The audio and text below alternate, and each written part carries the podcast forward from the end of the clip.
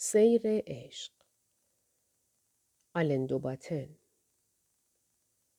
ترجمه زهرا باختری. شیدایی ها هتل نیم ساعت تا شرق بندر مالاگا فاصله دارد و روی یک برآمدگی سنگی قرار گرفته است.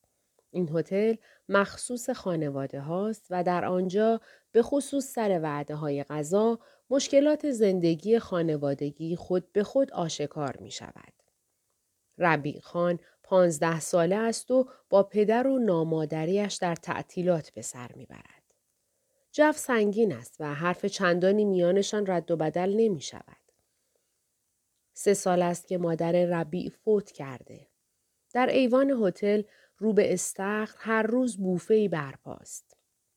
نامادریش هر از چند گاه راجع به پانیا یا درباره باد شدیدی که از سمت جنوب میوزد اظهار نظر می کند.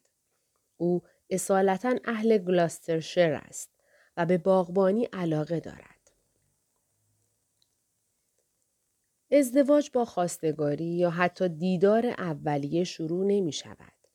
آغاز آن برمیگردد به خیلی قبلتر یعنی زمان رویش اندیشه عشق در ذهن و اگر دقیق تر بخواهیم بگوییم زمان شکلگیری رویای داشتن معشوق. ربی اولین بار دختر را کنار سرسره آب می بیند. تقریبا یک سال از خودش کوچکتر است. موهای خرمایش را پسرانه کوتاه کرده. پوستش زیتونی است و پاهایش باریک و قلمی. بلوز ملوانی راه راه پوشیده و شلوارک آبی و یک جفت دمپایی لاانگشتی زرد لیمویی. بند چرمی باریکی هم دور مچ راستش بسته. دخترک نگاهی به او می اندازد. لبخند نصف نیمه حوالش می کند و خودش را روی صندلی حسیری تاشو جابجا جا می کند. در چند ساعت آینده به واکمنش گوش می دهد و متفکرانه به دریا می نگرد و چند وقت یک بار ناخنهایش را می جود. پدر و مادرش در دو طرف او هستند. مادر مجله ال را ورق می‌زند و پدر رومانی از لندیتون به فرانسوی می‌خواند. ربی بعدا از روی دفتر ثبت اسامی مهمانان متوجه می شود که دخترک اهل کلمونت فراند و نامش آلیسار است. ربی هیچ وقت در گذشته چنین حسی را تجربه نکرده. حسی که از وقتی دخترک را دیده او را مغلوب کرده است. حسی که به کلام نمی آید چون واجه ها قادر به بیانش نیستند.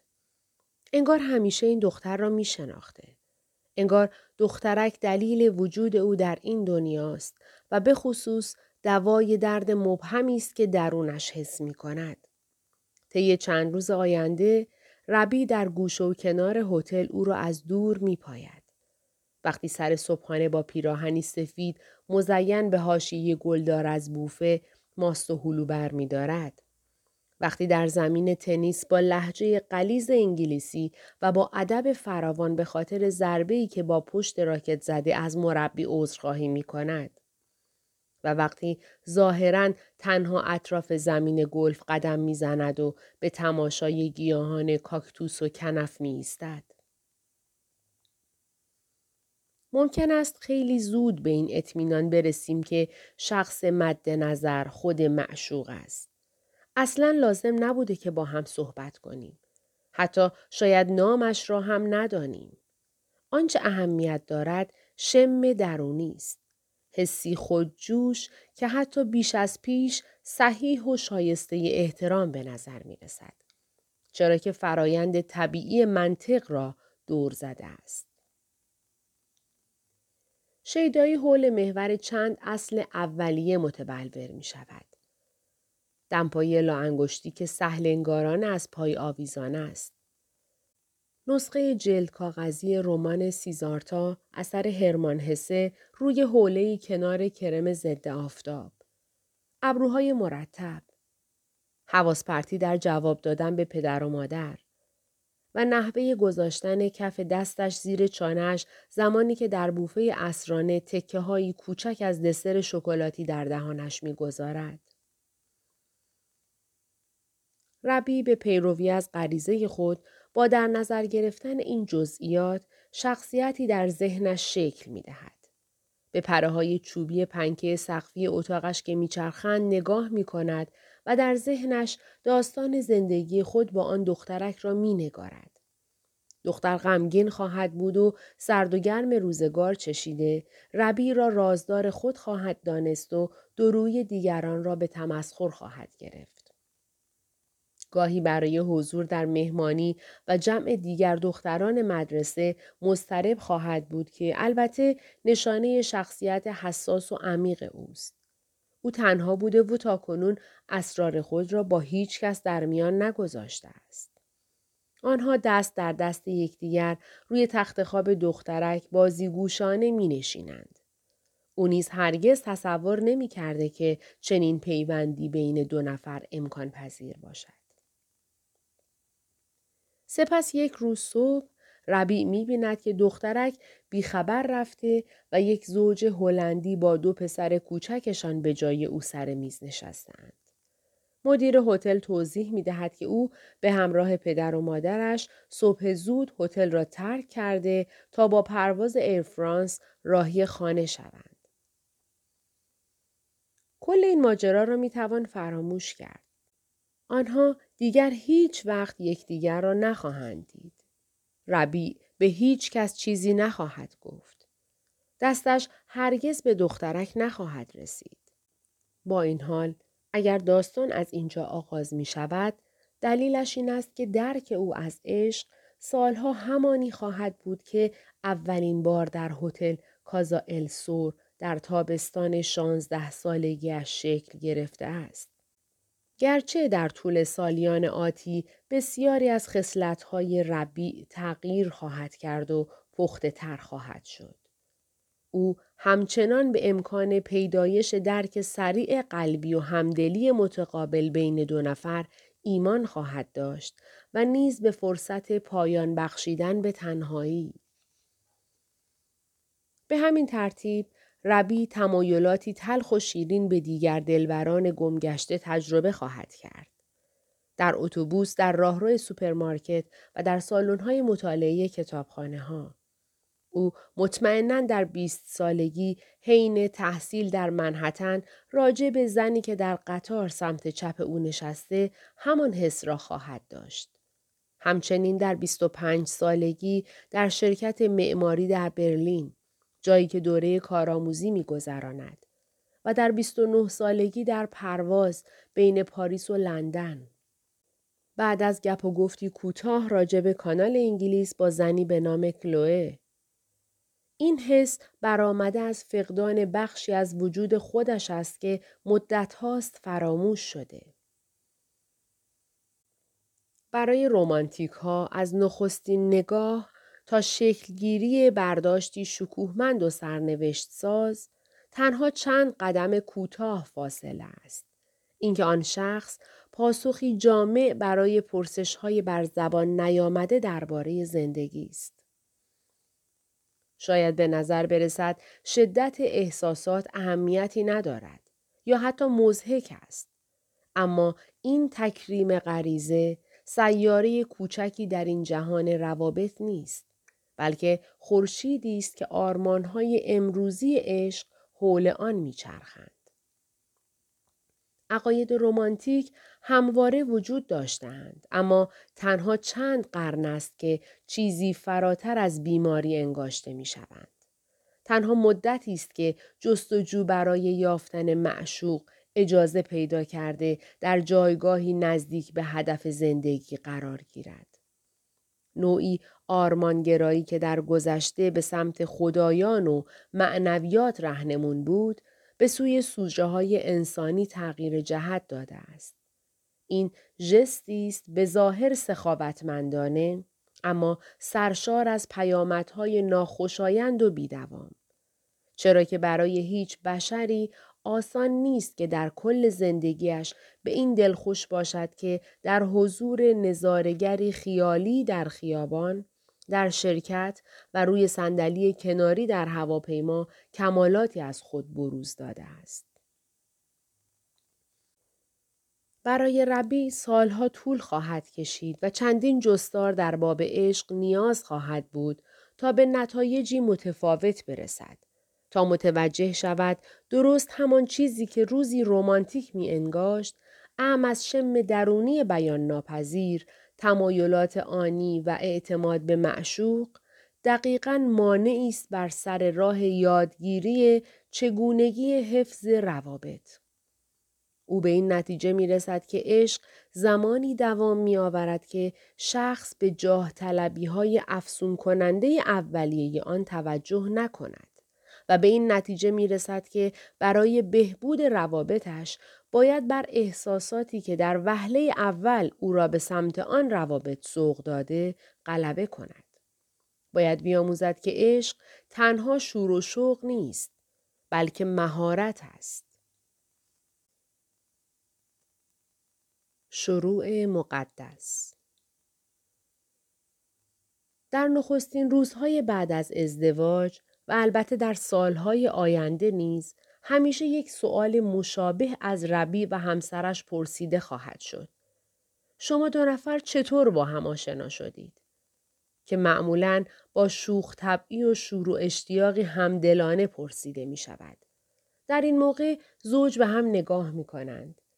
گاهی با خجالت چون کل میز برای شنیدن جواب آنها سکوت کردند. تا مشخص شود این دفعه کدامشان ماجرا را تعریف کند. بسته به افراد حاضر ممکن است با بزله و شوخی تعریف کنند یا احساساتی. جوابشان ممکن است به کوتاهی یک سطر باشد یا به بلندی یک فصل از کتاب.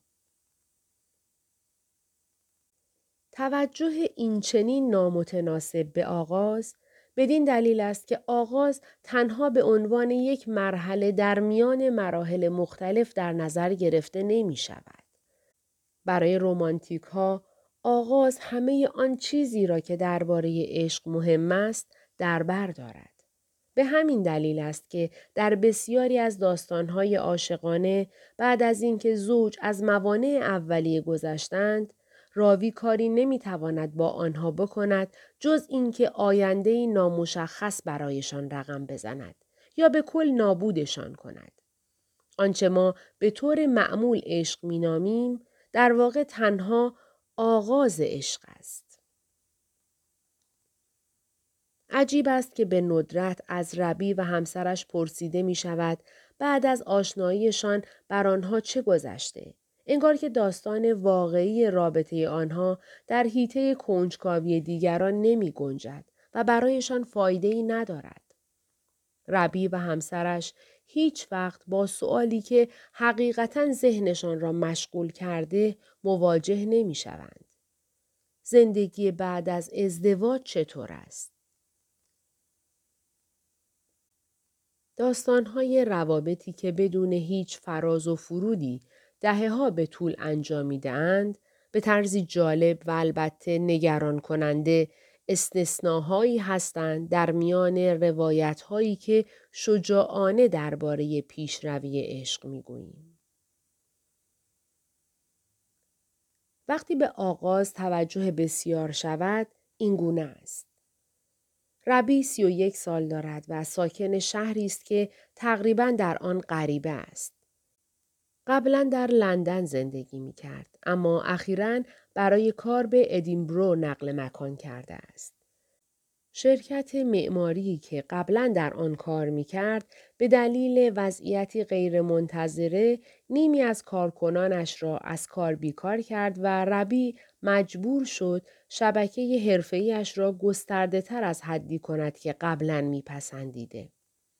این موضوع در نهایت باعث شد با یک شرکت طراحی شهری اسکاتلندی مشغول به کار شود که تخصصشان طراحی بازارها و چهارراهها بود. بعد از شکست در رابطه ای که با یک طراح گرافیک داشت، چند سالی است که تنها زندگی می کند. در باشگاه ورزشی محلی و همچنین در سایت همسریابی ثبت نام کرده است. به مراسم افتتاحیه نمایشگاه صنایع دستی سلتیک رفته و در بسیاری از گرد همایی هایی که کمتر ربطی به کارش داشته شرکت کرده است. ولی همه بی سمر. چند باری پیش آمده که حس کند با زنی پیوند فکری دارد اما نه فیزیکی و برعکس.